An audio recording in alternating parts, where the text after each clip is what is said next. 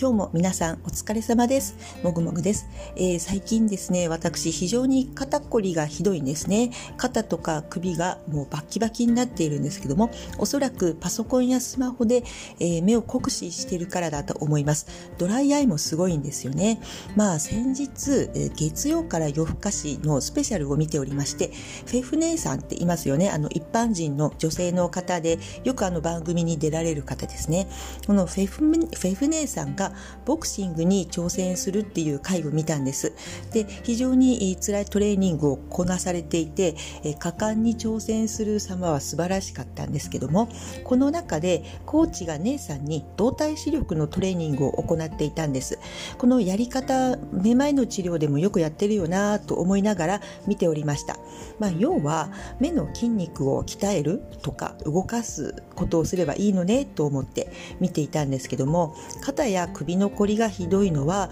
まあ、普段パソコンやスマホで目を酷使しているプラス、えー、視線が固定されているからだと思いまして、えー、これを真似してですね目をぐるぐる回したり上下左右斜めなど動かしてみたんですね、まあ、そうするとちょっと視界がはっきりするような気がします。目と脳はつながっているんですよね。なので目を鍛えることは頭を鍛えることにもなります。コーチがあフェフ姉さんに教えていたトレレーニング法はあ両手を左右に広げて人差し指を立ててその両方を右左右左って交互にテンポよく見ながらまっすぐに引かれた線の上を踏み外さないように歩きつつ、えー、コーチから出される一桁の簡単な暗算をするというのをやっていたんですね。まあ、ご覧になった方も多いかと思いますけども、まあ、これは目を動かすことができるし暗算で脳も使う、えー、プラスバランス感覚を鍛えるという一石三鳥のトレーニングですよね。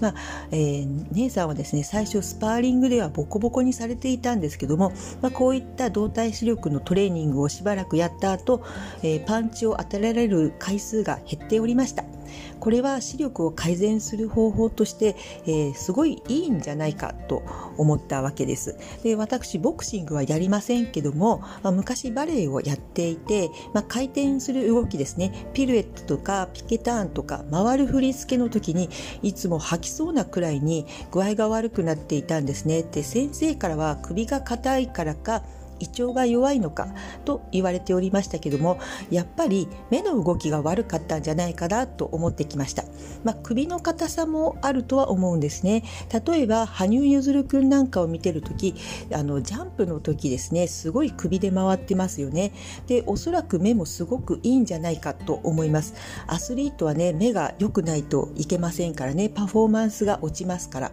でまあこの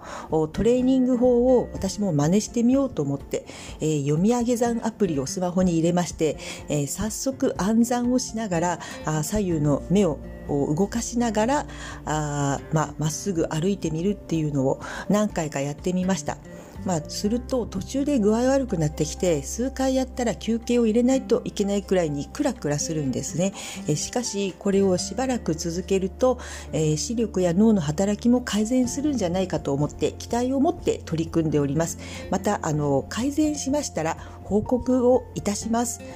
それではまた。